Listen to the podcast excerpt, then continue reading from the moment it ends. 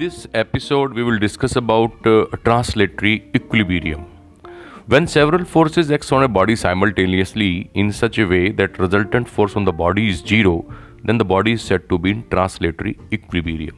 एक बॉडी है, उस पर बहुत सारे फोर्सेस एक्ट कर रहे हैं और एक्ट ऐसे कर रहे हैं कि उन सब का मिला जुला प्रभाव जब बनता है तो रिजल्टेंट फोर्स जो आता है वो ज़ीरो आता है, तो हम कहते हैं कि बॉडी जो है वो ट्रांसलेटरी इक्विलिब्रियम में है। यहाँ ध्यान देने वाली चीज़ें ये हैं कि इन इक्विलिब्रियम फोर्सेस जब लगे होते हैं आ, तो अलॉन्ग एक्स एक्सिस जितने भी कंपोनेंट्स इक्विलिब्रियम फोर्सेस के होते हैं वो आ, एक दूसरे को बैलेंस कर लेते हैं, तो resultant along x axis zero हो जाता है और ऐसे ही वाई एक्सिस और जेड एक्सिस के अलॉन्ग भी होता है। तो हम ये कह सकते हैं कि summation F x is always equal to zero, summation F Y is zero and summation F Z is zero whensoever we go for translatory equilibrium. चूँकि ट्रांसलेटरी इक्विलिब्रियम में uh, Uh, अगर हम बात करें कि किसी बॉडी पे फोर्स ज़ीरो है तो इसका मतलब मास इंटू एक्सीलरेशन भी ज़ीरो हो गया, क्योंकि फोर्स एम ए के बराबर होता है और हमें मालूम है कि ए जो है वो D we upon D T के बराबर होता है, तो हम ये कह सकते हैं कि D we upon D T is also zero. तो अगर फोर्स ज़ीरो है, क्योंकि मास तो ज़ीरो हो नहीं सकता, अगर फोर्स ज़ीरो है और चूँकि फोर्स एम ए के बराबर है तो ए भी ज़ीरो हुआ और ए चूँकि D we upon D T के बराबर है तो यानी D we upon D T भी ज़ीरो हुआ, यानी वेलोसिटी का derivative with respect to time zero हो गया। ये तभी पॉसिबल है जब वेलोसिटी कांस्टेंट होगी या ज़ीरो होगी। तो हम ये कह सकते हैं कि if a body is in translatory equilibrium it will be either at rest और it will be in uniform motion. तो अगर कोई बॉडी ट्रांसलेटरी इक्विलिब्रियम में है तो या तो वो रेस्ट में होगी या वो यूनिफॉर्म मोशन से चल रही होगी। अगर ये बॉडी रेस्ट में है तो हम कहेंगे कि इक्विलिब्रियम जो है वो स्टैटिक इक्विलिब्रियम है, और अगर ये यूनिफॉर्म मोशन में मूव कर रही है तो हम कहेंगे कि इक्विलिब्रियम जो है वो डायनामिक इक्विलिब्रियम था। कहने की बात ये हुई कि ट्रांसलेटरी इक्विलिब्रियम से हमारा मतलब ये कि बॉडी पे बहुत सारे फोर्सेस लग रहे हैं लेकिन उनका रेट रिजल्ट ये बनता है कि रिजल्टेंट फोर्स ज़ीरो हो जाता है, वो फोर्सेस एक दूसरे को बैलेंस कर लेते हैं, तो हम कहते हैं बॉडी ट्रांसलेटरी इक्विलिब्रियम में है। और जब कभी भी बॉडी ट्रांसलेटरी इक्विलिब्रियम में होती है या तो ये रेस्ट में होती है या फिर ये यूनिफॉर्म मोशन से चल रही होती है, यानी उसमें एक्सीलरेशन नहीं आ पाता है। अगर ये रेस्ट में है तो इक्विलिब्रियम स्टैटिक इक्विलिब्रियम कहलाएगा, अदरवाइज जो है इक्विलिब्रियम डायनामिक इक्विलिब्रियम कहलाएगा। अगर फोर्स कंजर्वेटिव हैं, अगर फोर्स कंजर्वेटिव हैं तो हमें मालूम है कि इन केसेस में जब फोर्स कंजर्वेटिव होते हैं तो फोर्स जो होता है वो नेगेटिव ऑफ पोटेंशियल एनर्जी का ग्रेडियंट होता है, यानी F is equal to minus D you upon D R होता है। और इक्विलिब्रियम में चूँकि F ज़ीरो हो जाता है तो इसका मतलब F equal to minus D you upon D R it will be also equal to zero, यानी D you upon D R जो है वो ज़ीरो हो जाएगा। तो कहने की बात ये हुई कि कंजर्वेटिव फील्ड में इक्विलिब्रियम जब पहुंच जाता है तो पोटेंशियल एनर्जी ऑप्टिमम हो जाती है, यानी पोटेंशियल एनर्जी या तो मैक्सिमम होगी या तो मिनिमम होगी या तो कांस्टेंट होगी, क्योंकि डेरिवेटिव किसी भी क्वांटिटी का ज़ीरो तभी होता है जब या तो जब उसमें चेंज आना बंद हो जाता है।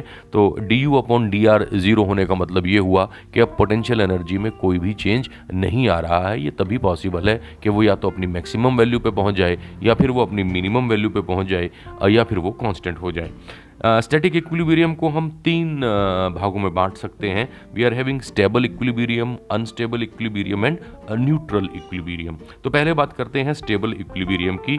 अगर इक्विलिब्रियम uh, पोजीशन जिस बॉडी ने एक्वायर कर ली है उसको हम हल्का सा डिस्प्लेस करें और फिर वो uh, वापस अपनी ओरिजिनल पोजीशन पर आ जाए डिस्प्लेस करने के बाद, तो हम कहते हैं कि ये स्टेबल इक्विलिब्रियम में है। तो दोबारा सुनिएगा, if on slight displacement from equilibrium position a body has a tendency to regain its original position then it is said to be in stable equilibrium.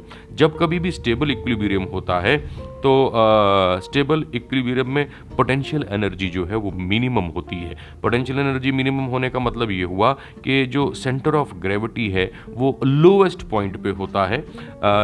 और ये चेक करने के लिए कि स्टेबल इक्विलिब्रियम है या नहीं है, तो हम पोटेंशियल ग्रेडियंट यानी D you upon D R का डबल डेरिवेटिव लेते हैं, यानी D T U upon D R square देखते हैं। अगर उसकी वैल्यू पॉजिटिव आती है तो इसका मतलब स्टेबल इक्विलिब्रियम है। अब बात करते हैं अनस्टेबल इक्विलिब्रियम की। जो बॉडी इक्विलिब्रियम पोजीशन में आ गई है, अगर हम उसको स्लाइट डिस्प्लेसमेंट देते हैं और स्लाइट डिस्प्लेसमेंट देने पे बॉडी डिस्प्लेसमेंट की डायरेक्शन में ही मूव कर जाती है, तो हम कहते हैं कि इक्विलिब्रियम जो है वो अनस्टेबल है। इस केस में, इस पर्टिकुलर केस में पोटेंशियल एनर्जी जो बॉडी की है वो मैक्सिमम होगी, यानी D T U upon D R square double derivative of potential energy gradient, वो जो है वो नेगेटिव आएगा और सेंटर ऑफ ग्रेविटी इस पर्टिकुलर केस में हाईएस्ट पॉइंट पे होगा। अब बात करते हैं न्यूट्रल इक्विलिब्रियम की।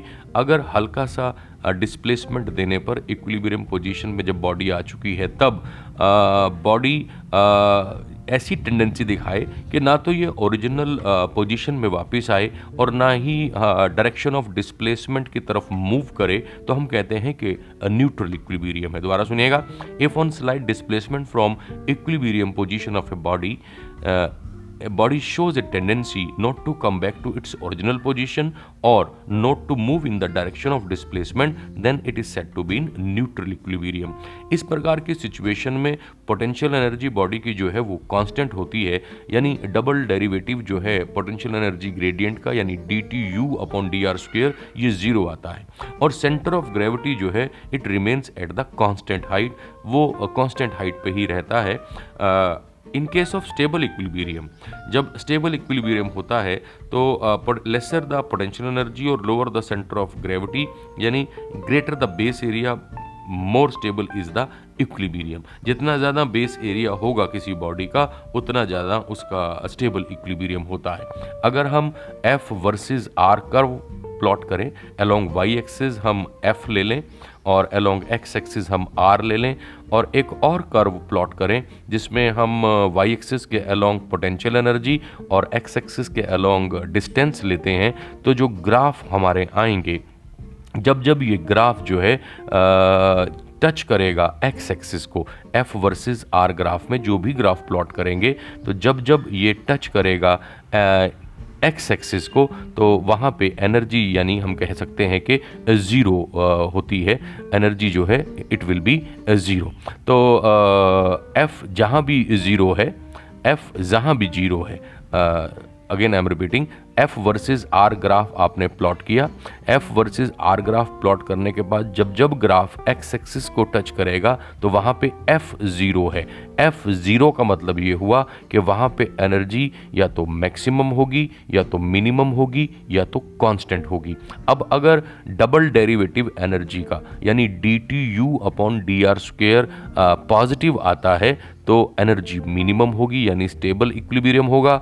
अगर D T U upon D R square negative आता है तो एनर्जी, पोटेंशियल एनर्जी मैक्सिमम होगी, इक्विलिब्रियम अनस्टेबल होगा। और अगर D T U upon D R square zero आता है तो पोटेंशियल एनर्जी कांस्टेंट होगी। इसको दोबारा से एक बार फिर सुनिए।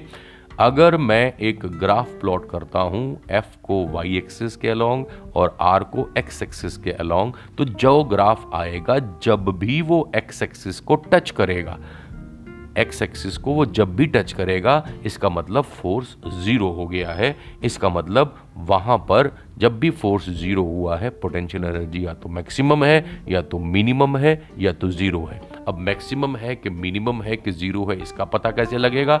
तो आप डबल डेरिवेटिव लेंगे, यानी D T U upon D R square निकालेंगे डबल डिफरेंशिएशन करके।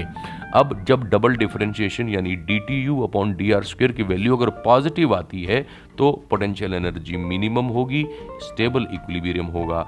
अगर D T U upon D R square negative आता है तो पोटेंशियल एनर्जी मैक्सिमम होगी, इक्विलिब्रियम अनस्टेबल होगा। और अगर D T U upon D R square constant आता है, ज़ीरो आता है, तो पोटेंशियल एनर्जी कांस्टेंट होगी, इक्विलिब्रियम न्यूट्रल होगा। इसको एक एग्जाम्पल से भी आप समझ सकते हैं। एग्जाम्पल से कैसे?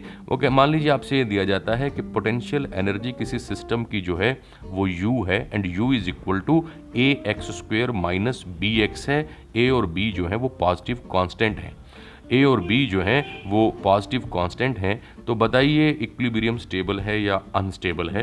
तो u हमें दिया हुआ है ए x square minus B x, तो पहले D you upon D x निकालते हैं। डिफरेंशिएट जब इसे करेंगे तो हमारे पास ए x square minus B x का डिफरेंशिएशन आ जाएगा टू ए एक्स माइनस बी। इसका फिर से डिफरेंशिएशन कीजिए तो D T U upon D x square हमारे पास टू ए आ जाएगा। टू ए यानी पॉजिटिव, पॉजिटिव का मतलब ये हुआ कि u इज मिनिमम, तो इक्विलिब्रियम जो है वो स्टेबल होगा। I think this concept must be clear to you कि what do we mean by translatory equilibrium, static equilibrium क्या है, डायनेमिक इक्विलिब्रियम क्या है, और कैसे हम पता लगा सकते हैं कि इक्विलिब्रियम स्टेबल है कि अनस्टेबल है कि न्यूट्रल है। तो आज के लिए इतना काफ़ी। Thank you very much.